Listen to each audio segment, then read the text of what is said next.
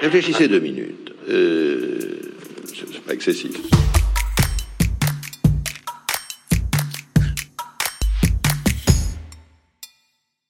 Le débat politique, avant d'être une affaire d'idées et d'arguments, c'est une affaire de vocabulaire. Parce que les mots qu'on choisit pour argumenter colorent toujours notre perception du monde. Parfois l'influence, et dans certains cas, la falsifie complètement. « Faites-leur avaler le mot et ils avaleront la chose », disait Lénine, et il savait de quoi il parlait. Et c'est une leçon qu'on apprend vite en politique. C'est pourquoi les uns, comme Éric Ciotti, le patron des Républicains, parlent de « grand remplacement » pour désigner quelque chose que d'autres, comme Jean-Luc Mélenchon, nomment « créolisation ». De la même manière, pour décrire une même réalité, certains comme Emmanuel Macron disent « les premiers de cordée » et d'autres comme Philippe Poutou disent « les ultra-riches ». Chacun sa perception, chacun ses mots. Et la bataille fait rage. Alors de Goebbels qui choisit sciemment des mots mensongers pour manipuler les masses, à l'utilisation par nous tous, par habitude, de certains mots qui sont connotés, il y a un monde évidemment. Mais le point commun, c'est que le choix des mots, qu'ils soient intentionnels ou pas, a un effet sur notre pensée. Penchons-nous donc sur ce problème de forme, qui est en fait un problème de fond, et qui structure notre vision politique, souvent sans qu'on s'en rende vraiment compte. Alors les situations dans lesquelles le choix de mots devrait alerter notre esprit critique sont nombreuses, mais on va en choisir trois. D'abord, évidemment, il y a la propagande ou la communication politique pure. C'est Vladimir Poutine qui parle de « opération spéciale » plutôt que de « guerre » en Ukraine. Sur un autre plan, et dans une moindre mesure bien sûr, c'est une ministre de l'économie, Christine Lagarde à l'époque, qui parle de croissance négative plutôt que de récession. C'est une manipulation des mots assez évidente. Ensuite, il y a l'ensemble du vocabulaire qu'on utilise pour faire valoir sa vision politique. C'est les syndicats patronaux qui parlent de charges quand les syndicats de travailleurs parlent d'acquis sociaux. C'est une bataille de mots qu'on peut considérer comme saine dans une démocratie. Il faut simplement en être conscient et passer les mots utilisés par les uns et par les autres par un filtre d'esprit critique. Et puis, il y a tous ces mots qu'on utilise tous sans trop les remettre en cause par habitude et qui pourtant colorent eux aussi notre vision du monde. C'est par exemple parler de ministère de la Défense plutôt que de ministère de la Guerre. Avant, on appelait un chat un chat et on appelait ça le ministère de la Guerre. Alors c'est des choix de mots sans doute moins conscients, mais voir leur connotation nous permet d'affûter notre conscience politique. Alors jetons un œil à ces trois cas dans lesquels il faut se méfier des mots. Alors premier cas, c'est la propagande évidente, la tentative de manipulation au gros rouge qui tâche. Alors on prenait l'exemple de Vladimir Poutine qui parle d'opération spéciale militaire plutôt que de guerre. Si on prend une définition de la guerre au sens large, c'est-à-dire un conflit armé entre deux groupes constitués, et pas juste juridique avec déclaration de guerre, des centaines de milliers d'hommes qui envahissent un pays voisin, avec l'armée de l'air, la marine, pendant des mois, par tous les critères du monde, ça s'appelle une guerre. D'ailleurs, l'utilisation du mot « guerre » a été interdit en Russie et il est passible de prison. Ça en dit long. Utiliser le terme d'opération spéciale procède clairement d'une volonté de minimiser et donc de travestir la réalité, pour des raisons qui relèvent à la fois de la manipulation de l'opinion publique russe que du droit international.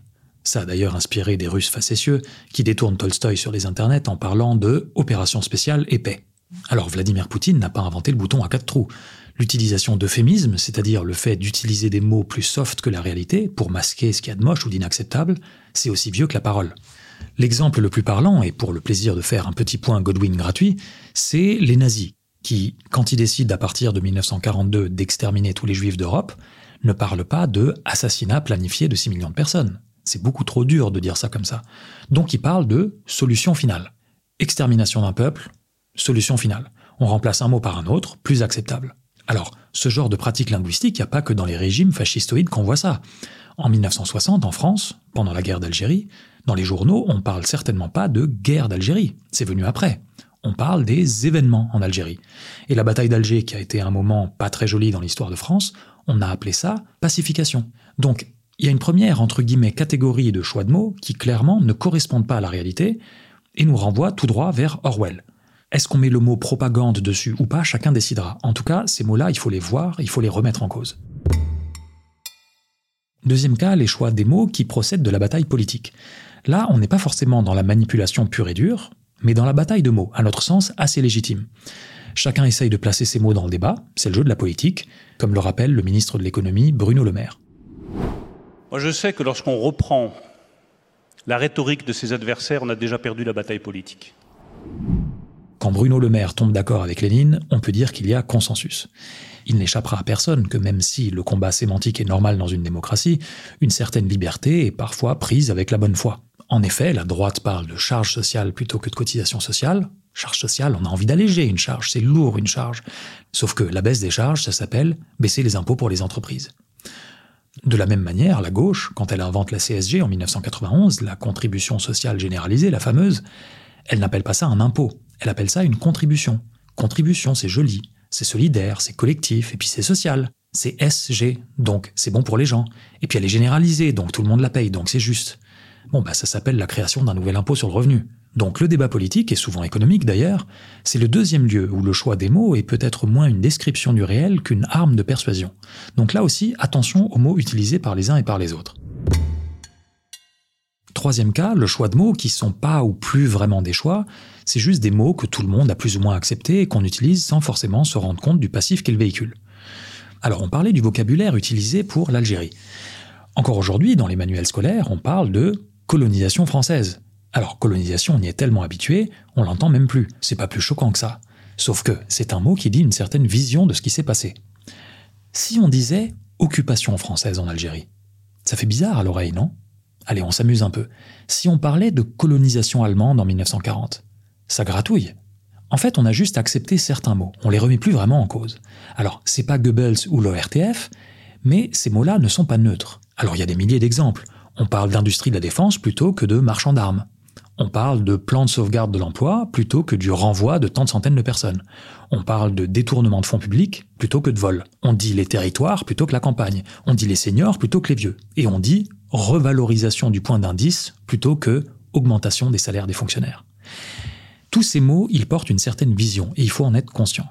Donc pour résumer, que ce soit de la propagande pure, une bataille sémantique dans le débat politique, ou l'habitude, les mots sont souvent utilisés pour habiller et parfois travestir la réalité. Et donc, il faut ouvrir l'œil. Alors, faisons un cas pratique. Question posée par la journaliste Maïa Loquet à Jean-Luc Mélenchon sur France deux pendant la campagne présidentielle de deux mille vingt-deux et qui laisse entrevoir un choix de mots qui nous paraît intéressant. Et pour financer cette aide, eh bien vous décidez de priver certaines personnes d'une partie de leur héritage accumulé tout au long de leur vie, au-dessus de douze millions d'euros. Vous prenez tout, c'est pas confiscatoire ? Alors il y a le privé de et le confiscatoire qui relèvent du même champ lexical, et il y a le héritage accumulé tout au long de leur vie. Alors privé de. Privé de, le Larousse nous dit que c'est ôter à quelqu'un la jouissance d'un droit ou d'un bien. On prive quelqu'un de quelque chose qu'il a, qui lui appartient ou qui lui revient. Quand on est privé de dessert, bah le dessert, il était pour nous. Vous décidez de priver certaines personnes d'eux, c'est pas la même chose que de dire « vous décidez de faire contribuer ceux qui ont beaucoup d'argent ». C'est juste deux manières différentes de formuler une même réalité. Donc le premier truc à voir, c'est que ce mot « privé » est un choix, qui est tout à fait respectable, c'est pas le sujet, on discute pas le choix, mais c'est un choix qui oriente le téléspectateur sur le fond. Maintenant, le fond, justement. Est-ce que l'État nous prive du montant de notre impôt sur le revenu ? Est-ce que la sécurité sociale nous prive du montant de nos cotisations ? Est-ce que notre municipalité nous prive du montant de la taxe sur les ordures ménagères ?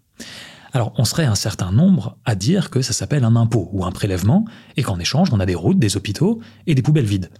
Donc, impôt ou privation, on laisse chacun choisir.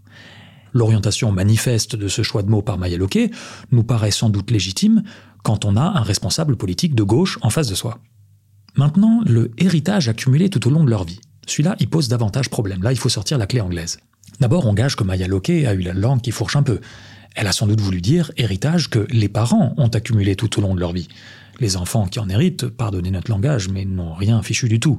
Ils ont eu la chance de naître dans une famille qui a plus de douze millions d'euros à transmettre et de signer chez le notaire. Maintenant, ce que sous-entend ce « accumuler tout au long de leur vie », c'est que le patrimoine, qui se transforme en héritage à un moment, a été acquis par le travail, ou par la peine, ou par l'effort. Elle ne dit pas « héritage transmis en une fois chez le notaire », elle dit « accumuler tout au long de sa vie ». Sauf que, question à mille francs, les patrimoines en France, ils viennent du travail, ils sont accumulés petit à petit tout au long de la vie, ou est-ce qu'ils sont hérités ? Alors, calculer la provenance des patrimoines, c'est pas évident à faire. Heureusement que les économistes de la Banque de France, qui sont pas exactement des trotskistes, ont étudié ça. Et ils ont trouvé que soixante pour cent des patrimoines proviennent de l'héritage. Plus de la moitié des patrimoines, et donc des héritages, ont été eux-mêmes hérités. On vous met l'étude dans les notes, bien sûr. Et plus on monte dans les patrimoines, plus la part est héritée. Parce qu'il ne faut pas perdre de vue que ce dont on parle, c'est la proposition de taxation de l'héritage que fait Jean-Luc Mélenchon. C'est des héritages qui sont au-delà de douze millions d'euros. Donc on ne parle pas de l'argenterie de mémé, ni même de la maison familiale qu'on veut transmettre à ses gamins. On parle de très grand patrimoine. Alors, François Hollande s'était naguère risqué sur le montant de quatre mille euros par mois pour définir les riches, ça avait fait hurler tout le monde. Bon, peut-être que le chiffre de plus de douze millions d'euros mettra plus de monde d'accord. Donc, allons voir la proportion des très grands patrimoines qui ont été accumulés tout au long de leur vie. D'après le classement Forbes de deux mille vingt et un, et Forbes c'est comme la Banque de France, hein, c'est pas des zadistes en Orwell, quatre-vingts pour cent des milliardaires français sont milliardaires par héritage. quatre-vingts pour cent. Donc, quand la discussion porte sur les héritages de plus de douze millions d'euros, poser une question qui parle de patrimoine accumulé tout au long de leur vie, on dira pudiquement qu'on est dans l'inexactitude. Donc voilà une phrase de Maïa Loquet qui est intéressante par son choix de mots et qui nous montre combien certains mots comme « privé de » sont orientés, mais on peut considérer que c'est légitime, et puis certains, comme le « accumulé tout au long de leur vie », sont des choix de mots auxquels il faut appliquer une double ration d'esprit critique. Maintenant, ne soyons pas plus Robert que Redford. La phrase de Maïa Loquet, elle est ce qu'elle est. On ose imaginer que si elle lui a donné cette forme, c'est aussi parce qu'elle a un type de gauche sous la main et qu'il faut mettre un peu de piquant dans le débat. C'est la loi de la télévision, soit.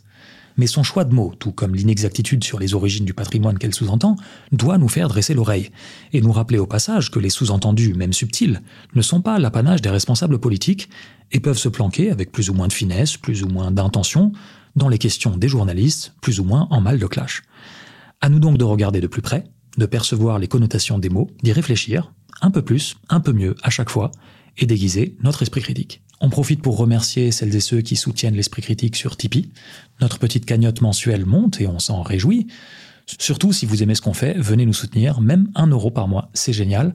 Et sinon, partagez, portez la bonne parole, et rendez-vous au prochain épisode.